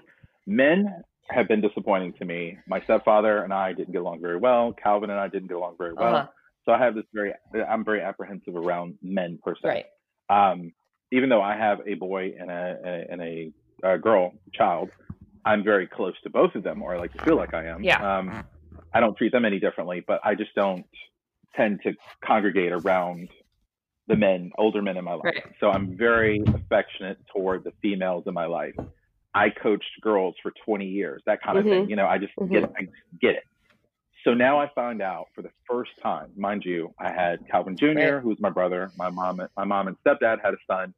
Uh, he's my younger brother. We grew up together. Um, whereas Cal- Calvin Jr. and I didn't really grow up together and met each other later into our childhood. Um, so there's no real deep connection, but there's a connection between Yeah. us. Yeah. I now have three sisters, and I'm like over the moon. I could care less about the extra brother I got, but I'm just elated of having these sisters. And I'm going, I have sisters. And then I started thinking to myself, what if we look alike? I'm going to see what I look like as a girl. Uh-huh. to me, an ugly, a hugely ugly picture in my head of me looking like a, a female. Because I'm not the, I don't think of myself as like this this overly handsome guy. Like I'm thinking this is going to be interesting because now I get to see things. Now, going back, you and I were talking about the fact that how did we feel anything strange? Mhm. And I alluded to the fact that you go through life, things feel strange, you just don't know what they feel Right. like. I never felt comfortable around Calvin. And it was from the day we met. And I don't know if it was I don't know if it was nature or nurture. Right. I don't know if he he set me off or what have you. Mhm. I always felt comfortable with his wife. I just never felt comfortable with him. It felt like there was this this this uh, energy between us. Mhm. Um, that didn't work out. But then everybody would always say, "Oh, you look like him," and that would always go. I go, "Okay." Mhm. But now, in hindsight, when I saw that picture of Spencer Right. on Facebook, I knew instantly that was me. Mhm. That was my face. That was my nose. That was everything. And so, for a child, which is a phenomenon that a lot of people take for granted because they'll never experience it, when you grow up in this situation and then you find people you look like, you become a part of that tribe just by your genetic makeup. It it satisfies something inside of you. It's like a piece has been missing for so long, and you go, "Wow, that's where I got that from. That's who I look like." So that was very satisfying. Right. So that that's sense yeah. Well, yeah. I was gonna say. So that's what happened to you. Is you felt like a piece settled into Yeah. place. Okay. I knew I looked like my mother, but I never had my father around to figure out which one I looked like the most or which where did I get this from or what have you. Mhm. But I never felt like that came from Calvin. So that kind of meeting my sisters or wanting to meet my sisters, I would see the other side of me. I would it would complete me. Hmm. It would make me whole. It, that's the feeling that I Yeah. got. and I was rushing to that point. Um, not to get too much, not that I don't want to, but not to get too much into it. There is a reading other people's story on these these these NPE groups that uh, you and I have been a part of, mm-hmm. or that you've talked about before. Um, you find that some siblings don't want anything to do with right. you. You find some siblings are like, "Oh yes, please bring them, bring them. We want we we want to give you love." Yeah just because you're genetically related mm-hmm. and you find out that you may be culturally different because mm-hmm. you grew up in different mm-hmm. households or you grew up in that secret. Um, this was odd in the sense that I finally went to meet my sisters. They are both um, adults mm-hmm. and they both have children of their own. And I went, they were living in Rocky Mount, North Carolina, where I had spent my summer. Right. And so I go down there and I finally meet my aunt Alice. She's the one who's the conduit mm-hmm. for me mm-hmm. because because and we'll get into it, she hadn't told Spencer yet. So I said, I need to meet you as soon as possible. Nobody's guaranteed tomorrow. I'm coming down there. Do you have a problem with that? She says, No. I drive down, I leave work in the middle of the day. I tell them I gotta go. I drive down North Carolina mm-hmm. and I go to her house and as I'm pulling up to her house on this rural road in the back of North Carolina's woodlands, whatever, I go past a sign that says their last name, towing company. Mm-hmm. So I'm seeing that the family has a has a business, yeah. and that makes me feel like, wow, you know, this is what I come right. from, like, and I'm starting to feel it. Mm-hmm. Like that's my spirit, my entrepreneurial um, spirit. Right. Maybe this is where I get it from. Is this genetic? Is this is this nature or nurture? Mm-hmm. And I pull up, and she's so warm to me, and she's so sweet, and she says, "Okay, we're gonna go visit your sister," and she hops in the car and we drive on through and she's telling me stories about, yeah, when you were a baby, I used to babysit you. And I'm going, what? what? You're what? And I'm, ta- I'm, I'm, I'm not stopping mm-hmm. her. I'm just letting her mm-hmm. talk. And I go, uh, you used to babysit me? She said, yeah, when your mom had to work, I would babysit you. Because my daughter would always ask me when she was talking about her daughter. Mm-hmm. She says, my daughter said, hey, do you remember that? You remember um, little Spencer, you know, we used to babysit him. Whatever happened to him? And she's like, I don't know, honey. I'm looking for him. And she would tell me these stories, and I'm looking at her going, What is this woman? What right. kind of? There's no way this is happening. Right. You know, is she lying to me? I don't know these right. people, but I, but I'm, I'm, I'm curious. I want to know what I want to know more about mm-hmm. me. So we show up at my sister's house, and I'm huggy. I'm a hugger. Mm-hmm. I'm very affectionate. And I'm like, hey, how you doing? And I look in her face, and she looks like uh-huh. me and she's gorgeous. Uh-huh. And I'm thinking, this is the most beautiful face I've seen. And she's got, and this is funny because I have a dimple in my right cheek, uh-huh. but I don't have one in my left uh-huh. cheek. And we, uh, growing up, people always said, you know, um, um, your mom couldn't afford two, two, two dimples or something like right. that. You know, we're so poor you can afford two dimples. She has a dimple in the same cheek. Wow. So it blows me away that I'm sitting here looking mm-hmm. at her. It's not a mm-hmm. mirror image, but it's just I see our similarities. Yeah and I'm in, I'm in her house, and I'm she's got three daughters, and of course, again, I've coached girls for a long time. I'm being affectionate with the daughters are climbing all over me. They're so nice and so sweet, and I go outside and play basketball with the with the with the the middle aged uh-huh. one, and it's just it was just like a home. Yeah, it sounds so fun. And the sister, her name is Olivia. She goes, "You look just like our uncle Brooke," and I go, "What?" And she goes, Yeah, you look just like him. I mean, you look like dad, but you look like Brooke. So now I'm feeling even more of a connection. Right. Because now I look like more people. Right. I see my genetic You're makeup like, coming. Really? Yeah. And this is great. And then she says to me, You know, dad used to talk about you all the time. what? Oh, no. I, oh, no, no, I no, no, no. He deserted my mother. And I don't say this. Right. Because I don't want to tick anybody off. But I'm going, Huh? And she goes, Yeah, he's telling us about you. We go to bed. He'd tell us about you. I'm like, Us? He goes, Yeah, my, you know, our other sister. Well, actually, first she goes, My sister, our sister. She corrects herself because uh-huh. now this is new for her. But I'm thinking, I'm thinking now in my head, as a woman, why didn't she, with her motherly nature, come looking for me? Oh, interesting. And she never did. She knew I was out there. She just never came looking for uh-huh. me. And and I said to her, why didn't you come looking for me? And her knee jerk response was, and I think this has started a bad blood between us. She goes, why didn't you come looking for us? Uh huh. Right. And I looked at her and I go, because I didn't know you existed. And right then, that moment, I started to feel something toward my mother. Huh. Yeah. I'm starting to think something bad here. It's starting to sink in. And I said, I'm not going to go that, down that route just yet because maybe I don't have all the, the full story. Right. The na- now I realize this is this is going to be a very sinister or possibly dark reason behind it. Right. And I need to figure this out. I need to figure out who Spencer is. I need to figure out really who my mother is. Right. So the other sister comes over. They're a bit standoffish. The kids, their kids are all over me. Uh-huh. But and I'm warm, but I feel this coldness coming from my siblings, and I just kind of let it go. Huh. Now, my father finally calls me, and I hear his voice for the first time, which of course nearly made me explode with tears. Oh. um, because I never heard his voice before. And um, I laugh to myself because I, uh, coming from North Carolina, we have a, a very distinct dialect, just like if you're from Alabama or Georgia or what have you. Mhm. But if you listen to my voice now, I don't think that comes out. Hmm.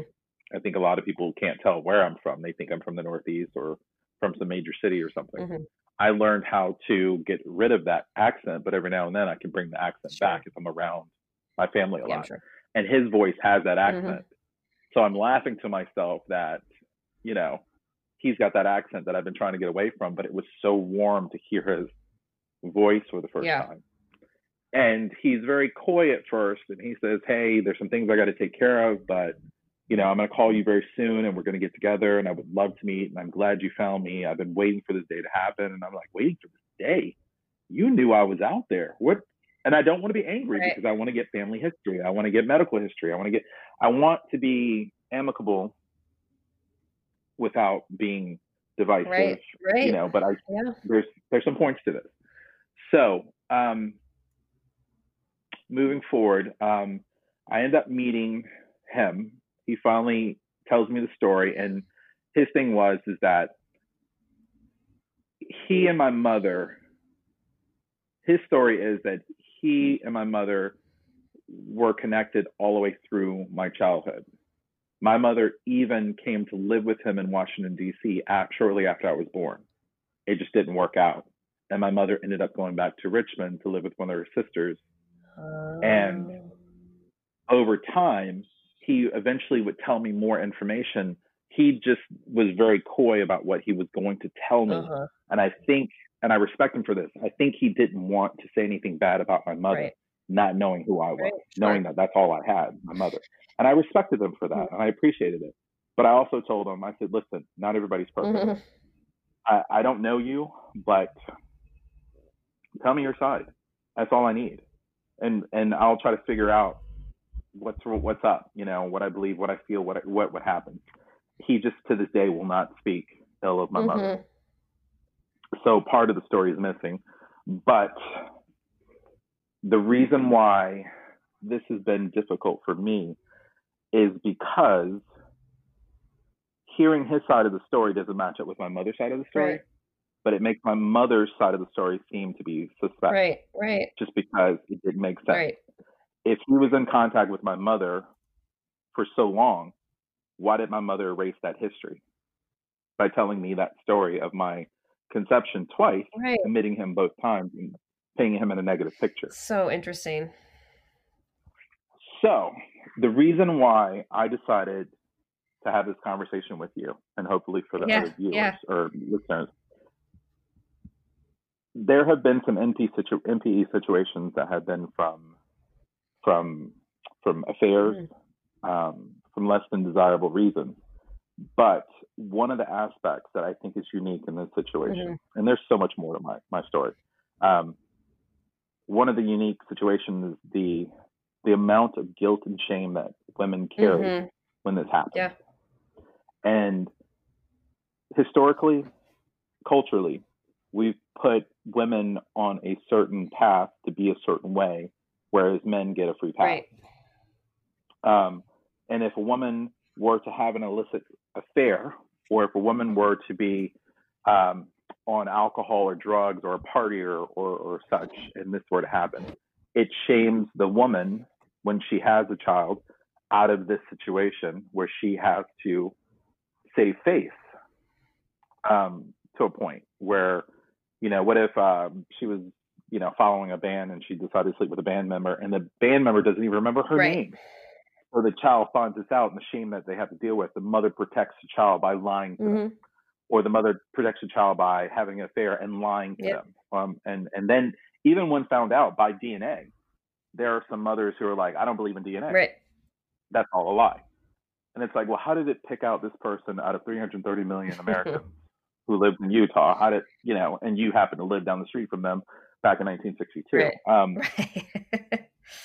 right. the amount of guilt that our mothers in these scenarios are carrying Yeah. they start with a lie and they live that lie for the rest of their life, not knowing that DNA was going to catch Yeah, them in that I lie. think about it all the time. and and the mental we, we we don't even understand our brains and our personalities and our psyches. The fact that a woman has told a lie in my case for 47 years, Yeah. it's hard for her to release herself from that lie Sure. because everything she's built on it, that house of cards she's built on it, comes crumbling down. And so their defense mechanism is to say to the child, don't tell anyone. hmm They want us to carry that weight, which my mother said to me, don't tell anyone. And I said, why not? This is my story. And she says, but it's none of their business. Right. And I'm thinking, no, you don't want the shame Yeah. of this. And I and I've even given my mother a pass to the point where I've said, listen, mom, you were 16 years old. That's a major decision to have made at the age of 16. You had just lost your father. You had all your other older siblings who had left the home. There was no one there to look after you. You had a you had a you had a mother that was reeling from losing her husband of so many Yeah. years, you know, at least 20, 30 years. Um, you were growing up in a very poor sharecropper situation where now the breadwinner who had been stricken with brain cancer and sick most of his last few years of his life Mhm. finally had to leave. I mean, that's a lot. That's a lot. I don't blame you for Yeah. this, but let me let you let me release you from this. Yeah. And she says she she basically couldn't deal with that. Now, another response is the mother will turn on the child hmm and basically go out and go out of their way to poison everyone else with their version in order to vilify the child who has learned this. And what doesn't help is when the child learns out this new truth, whether it's from uh, rape or whether it's from um, incest or from an affair or my case, it was not. It was just a relationship. Mm-hmm. Just consensual. it was just the fact that- conventional relationship. It, it- maybe it was a little sketchy in the sense that she was between two men, which some people might turn their nose up to, even to this day. But back then, even more so, you had more people who probably turn their nose up to the fact that this young girl was sleeping with two different men. Mhm. Um, that guilt she carries from 1972 to now, Mhm. you know, and and that guilt has built up this fortitude, this this this wall around her that she is stuck into, and I feel bad for my mother because now she can't let that Yeah. go. She can't just live in the truth. And and the aftermath of all this is that my mother and I have had an argument and and I think it built from the fact that I was not going to hold her secret anymore. Mhm. And she knew this and she was feeling it and she felt the pressure. And now she and I haven't spoken in about eight months Oh no. which is yes, Mhm. it's it's been she's found a reason to be angry with me Mhm. And she's used that as a reason to not speak to me and it's one of the most ridiculous small reasons I've ever seen but she had to find something in order to justify hiding her shame Right. and and sadly people are allowing this to happen and i've just basically just said okay eventually she'll this will come back around Right. but i just want her not to live in that shame and i know a lot of us a lot of us np people are dealing with mothers who are living in that shame and it's almost like the truth shall set- you free Right. You know, I know. we're trying to help them even though we're even though we're suffering because our whole world got rocked Mhm. and now we see the world in a different way. And you know, in my case, I was 44, I had children, and now this whole quest to bring a gift to the family turned into a life changing thing for me. Mhm. It's a bit of trauma for us. Yeah. It's almost I, not to discredit anybody else's ailments, whether they've been a victim of violence or rape or anything like that, where they're dealing with that trauma. No one knows what you're going through unless you go through Yeah. it, but nobody knows how to help us go through it. Where they're telling us things like, "Oh, get over it. Oh, you already had a father. What are you complaining about? So isolating. Why do you yeah. need to know who your father Yeah. is?" Yeah. So it's almost like they're patronizing us when we don't even know how to deal with it. Also, I don't think the mental health, uh, um, what's the Community. The mental health um, community is necessarily prepared for this Yeah. too. I've seen a therapist and she had no idea of how to deal Ugh. with this. That's annoying. Mhm. And so telling this story over and over again has been very Mm-hmm. difficult through different therapists. And each therapist is like, ah, uh, well, let's deal with your mother's issue. Mm. No, let's deal with mine. Right. I'm dealing with the fact that I have a whole new family. Now, that's the reason why I decided to come on and tell my Mhm. story because maybe it might help someone else to know they're not alone, even though this wasn't a, a sense of you know infidelity or whatever. Um, I'm dealing with uh, siblings who don't want anything to do with me at this point, and I think that comes from the fact that uh, other issues, but I've seen it's a phenomenon where if your situation is because of um, infidelity, Mhm. your existence tarnishes their father. Right. So that's why they don't want anything to do with you. You you're a reminder of the the negative. Right. Um, You represent. there's yeah. a whole bunch of issues. Yeah, it's like well, I think a lot of people for the this other person that appears, you know, even though they knew about you, like uh I mean, I, I sort of have the same, a similar situation with siblings, and I, I, I just get the feeling that nobody knows what to do with me, Yeah, and I kind of don't know what to do with them either, to be honest. Yeah. uh, it's it's Yeah. like it's all weird, and there's no because this has never happened before. There's no language, and there's no like platform, like there's no protocol. It's just totally um, uncharted territory. And in the end, I've looked for all these ancestors, and I feel like I'm left with zero Right. just because I went looking. Sure. and that's the part that destroys you the most Mhm. you know so in the aftermath i don't have a connection with my t- the two older siblings and i, I kind of skipped around my father he um the story i got later on to, if anybody's ever wondering anybody's listening or ever wondered when i met my father he's a really nice gentleman i look just like him um he's very warm he's very sweet. I, I get a good feeling about him. Um he won't speak ill of my mother that's great.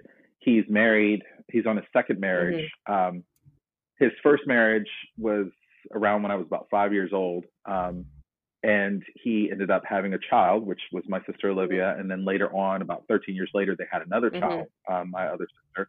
Um, they had a very uh, rocky relationship. They got divorced he married another woman who this is hilarious to me um, he was I think in his late 30s, early 40s. I didn't do the Mhm. math because my head was hurting at the time. um, but she was she was 18, Aha. and, Okay. and and they ended up having children. Mhm. So I have a sister who is a month older than my son, and their names are similar, Right. which I thought was hilarious. Yeah. Oh my gosh. And then and then the other part is I have a brother who's 13 years old. You know, I'm Yeah. near 50 and he's 13 years old. So he's like my son Right. or could be my Right. grandson. But the sad part about it is that his name is Spencer. Ah. Let let that sink in. right. Okay. Here's the story behind that. yeah. Because again, if you go looking, you're going to find crazy Right. stuff. When he married his first wife, she was aware that I was uh, in existence, Mm-hmm. and that's why he told his first two daughters Mhm. about my existence.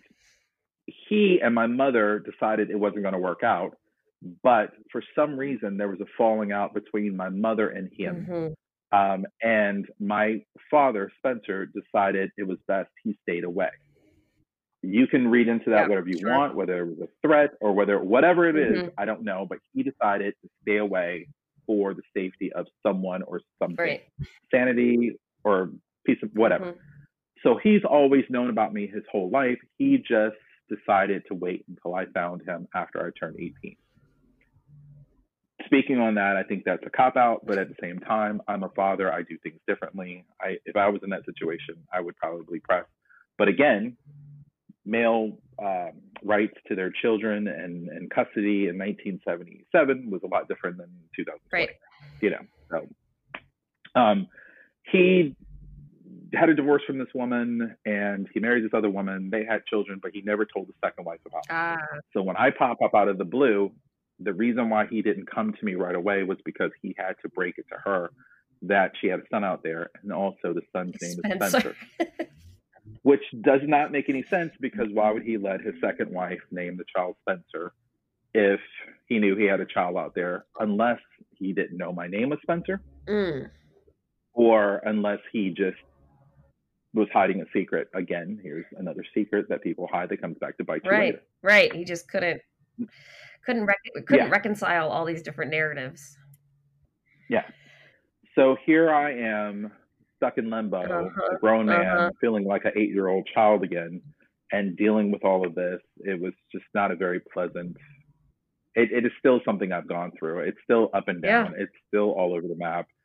Um, so my mother, um, going back to her, I confronted her. I asked her questions. She's very coy. She's hemming and hawing. She's when I tell her stuff, she says, "No, that's not true." Mhm. And I'm thinking, okay, this is the woman who raised me, and my father's telling me something, and I go back to her to confirm it so that I can put this in my store this in my head as being true. And she tells me, "No, that's not true." And now I don't know who to believe because now I have reason not to believe my mother because she's lied about things Totally. She totally erased the first five years of my life. hmm And here, here's this man who's gentle and sweet that I know nothing about. But I'm thinking, I already have a father, good or bad, with my stepdad. Yeah. But I'm trying to reconcile this this piece of my life, and it's just been it's just been a tornado of emotions Yeah. to the point where sometimes I've got to drop out, and sometimes I step back in. But hmm but everybody on his side of the family, Spencer's side of the family, knew I existed hmm but nobody came to look for me. Yeah. And now that I'm here, nobody's putting forth effort to keep me here. Mhm. They're just basically like, "Oh, you're there. Okay, Mhm. fine." Curiosity So- satisfied. Okay.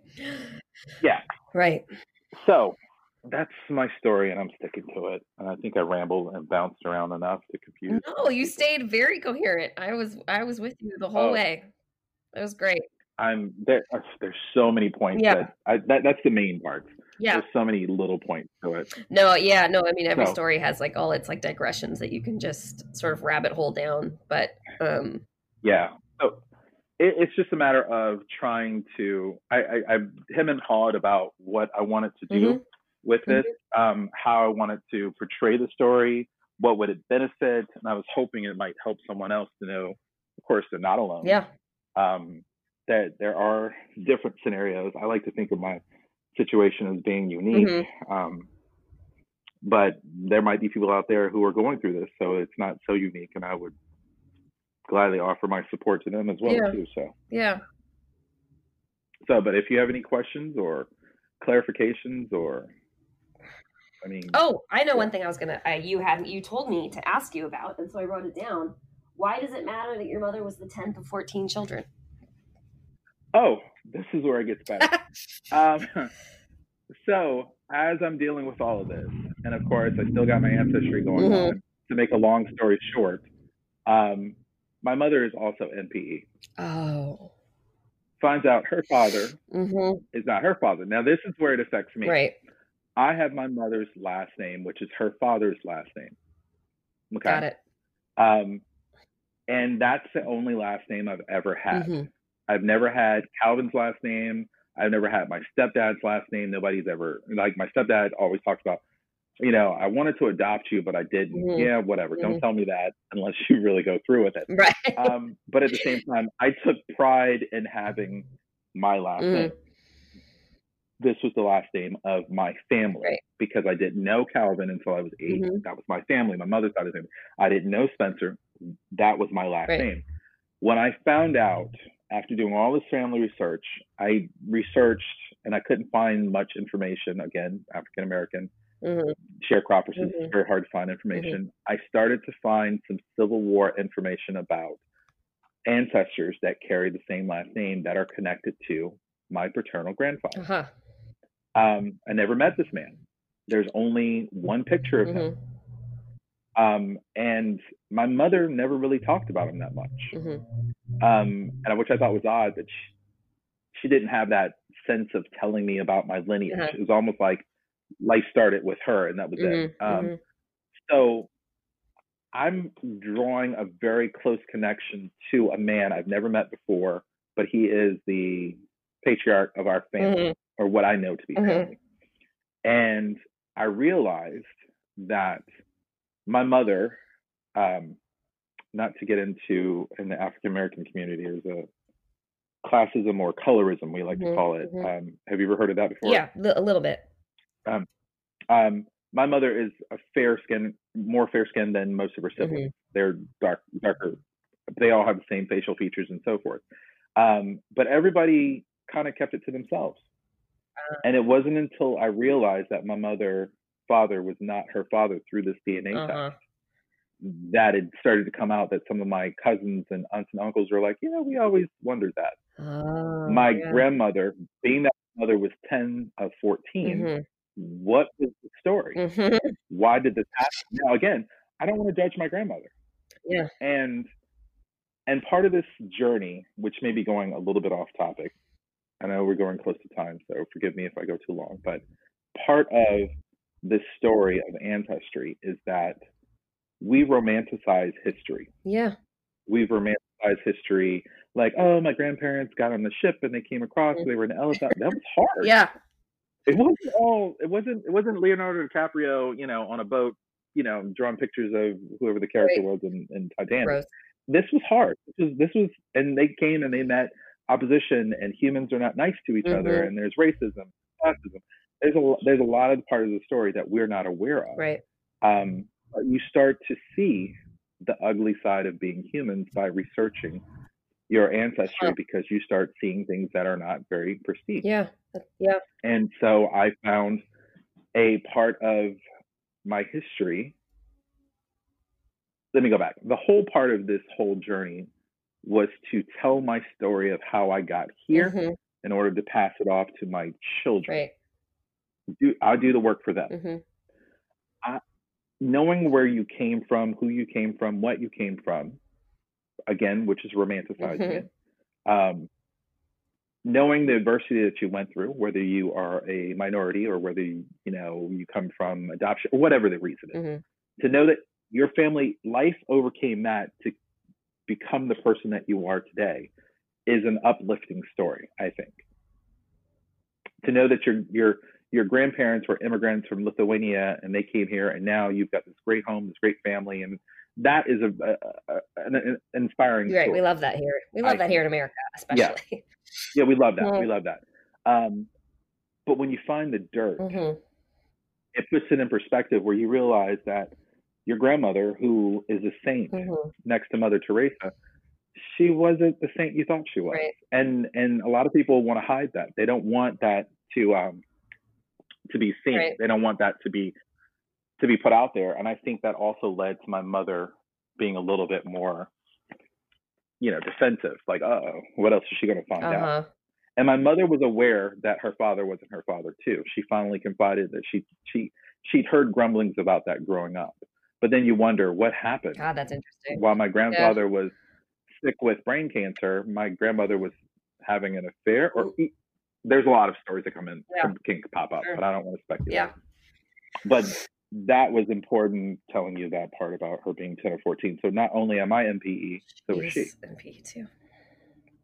Yeah, and it's too bad. I, I think it's really common when this happens. It's too bad that you guys can't connect over that connect over that disconnection. Um, that Yeah. that these other all these other details are muddling are muddling the um the basic sort of like existential crisis of identity. it's almost it's almost it's almost like you can parallel like AA or NA meetings. People who are going through it can help you through it because they've already been through Right. it. You know, Right. like how do we support each other? How do we help each other? Mhm. And that's why I love this podcast. That's why I love what you're doing. That's why I love these groups. Um, good or bad, I love these groups that we're finding out here on Facebook that are helping other people to connect Mhm. on different levels. Because as humans, we're not ready because we are still writing these romantic books about about history, Right. which you know Mhm. it's not always so pristine and clear. Yeah. So. Uh, there we are. Wow, great! This is so awesome. I have two. I have two questions for you. One is the Yeah. regular question that I ask everybody, which is, um, do you wish your mother had told you, and when would that have been an appropriate time? Um, that's the hard part. yeah, part. super The- hard. There's not always a straight yeah, I, answer. w- I wish she, I wish she had told me. And, and when I say I wish she had told me, I don't want it because it would have saved me some grief Mhm. because I had a lot of grief with Calvin yeah, as my Yeah. father. Um, pain builds character, and I like who I am today. So I don't wish it went a different way because I like who I am and what I am and what I stand for Mm-hmm. yeah, I understand that. I today. understand, yeah. Um, so when was an appropriate time? When I asked her, you know, Ah. I said, "Hey, tell me the story of my conception."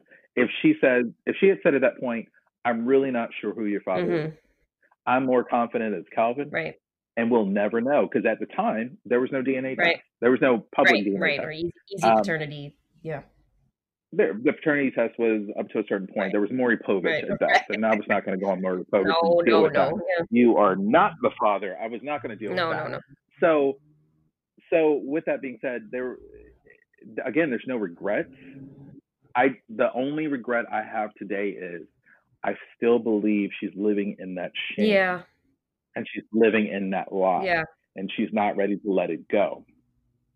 And that- and that shame has caused her to remove herself from my life over something ridiculous. Hmm but now a lot of things make sense. A lot of things make a lot of things that happen in life that i that never those pieces didn't fit Mhm. but they were always fragments of my memory Right. now they all fit they all make sense so eh, some of that was unnecessary Mhm. but here we are Yeah. and in the end i'm a better person for it also i've met some really great people in, that i might not have met in the NPE Yeah. world and um I, i'm going to toot my horn a little Mhm. bit here um i'm going to brag a little bit uh, uh, I, I think i can do it when i originally joined the NPE group a coworker she was going through the the situation she turned me on to this one group we had on facebook Uh-huh. and I joined the group. And I was reading everybody's story and realizing I wasn't alone and so forth. But I was at a point where I had discovered, I had dealt with it, I was moving through it, everything was going in a positive way. So I decided to throw love back out. Mhm. And this is going toward meeting people that I probably would have met before. I've realized that a lot of siblings are pushing us away. Mhm.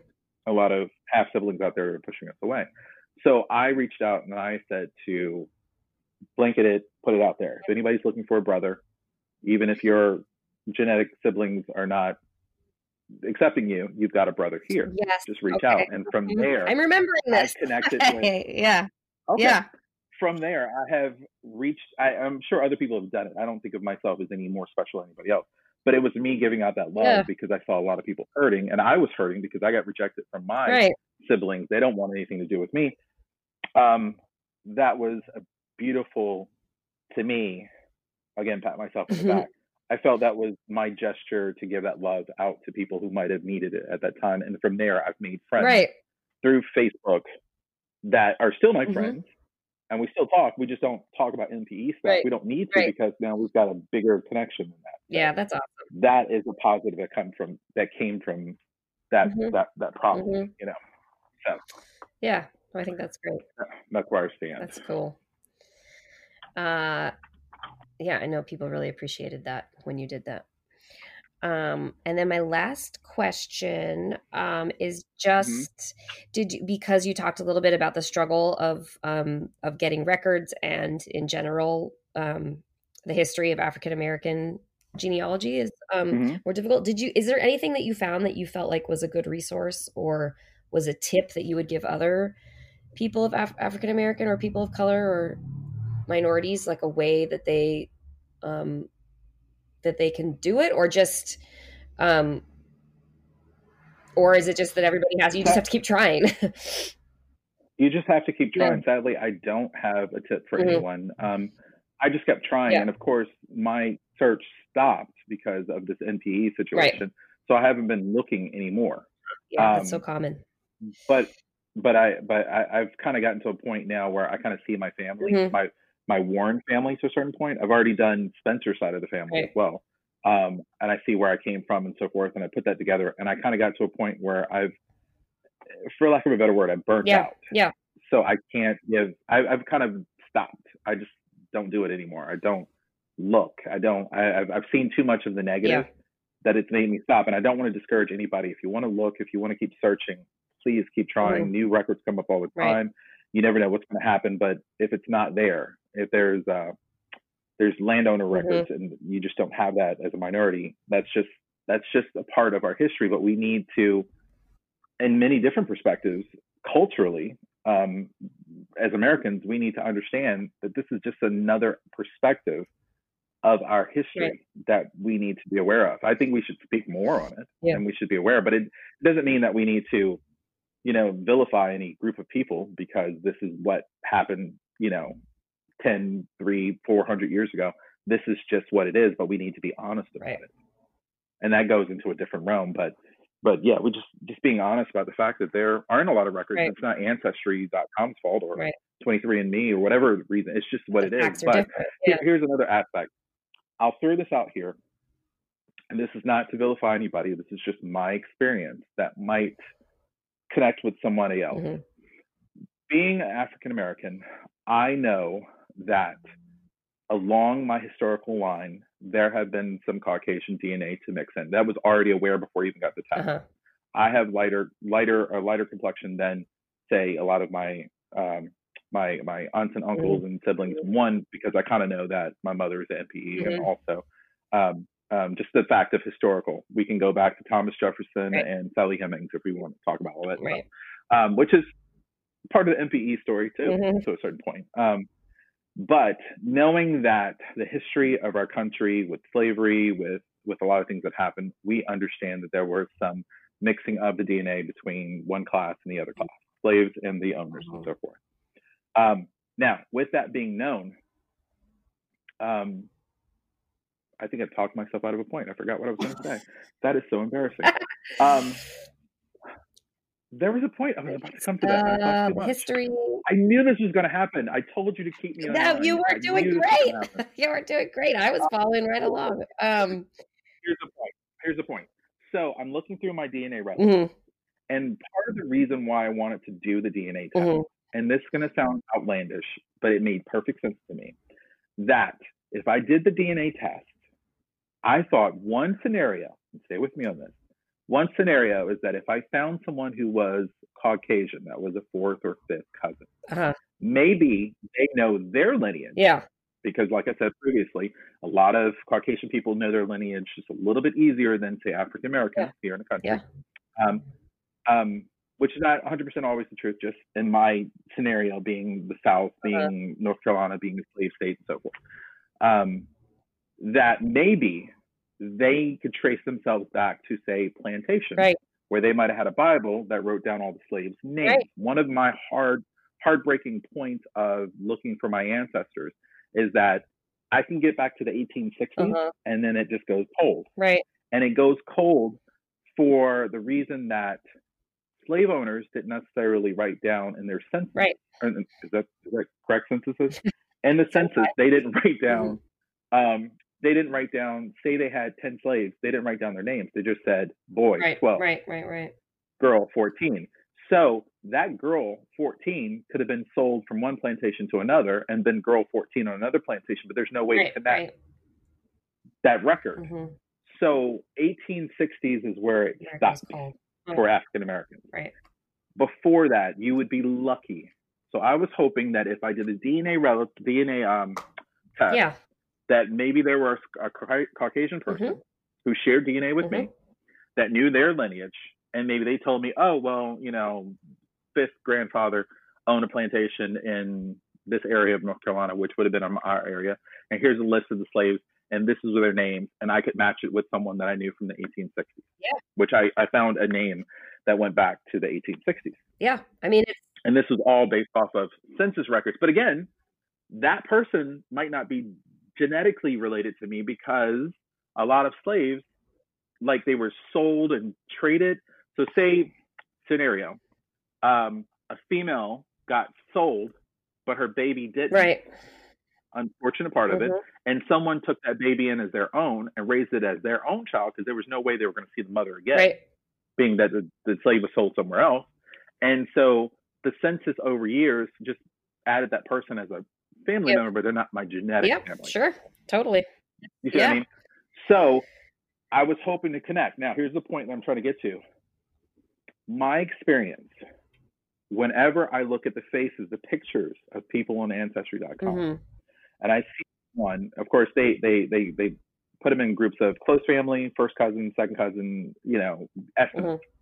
But then when they get past, I think it's fourth cousin, they just go fifth to eighth cousin Right, at that right. point Distant. and it's so so ambiguous. You you might share a little DNA that you really to trace that back a fifth or eighth cousin. You can't even really trace that back unless everybody had pristine records. Mhm. So I would start at fourth cousin, third cousin, and second cousin. I would reach out to Caucasian people that were fourth cousin Uh-huh. or third cousin.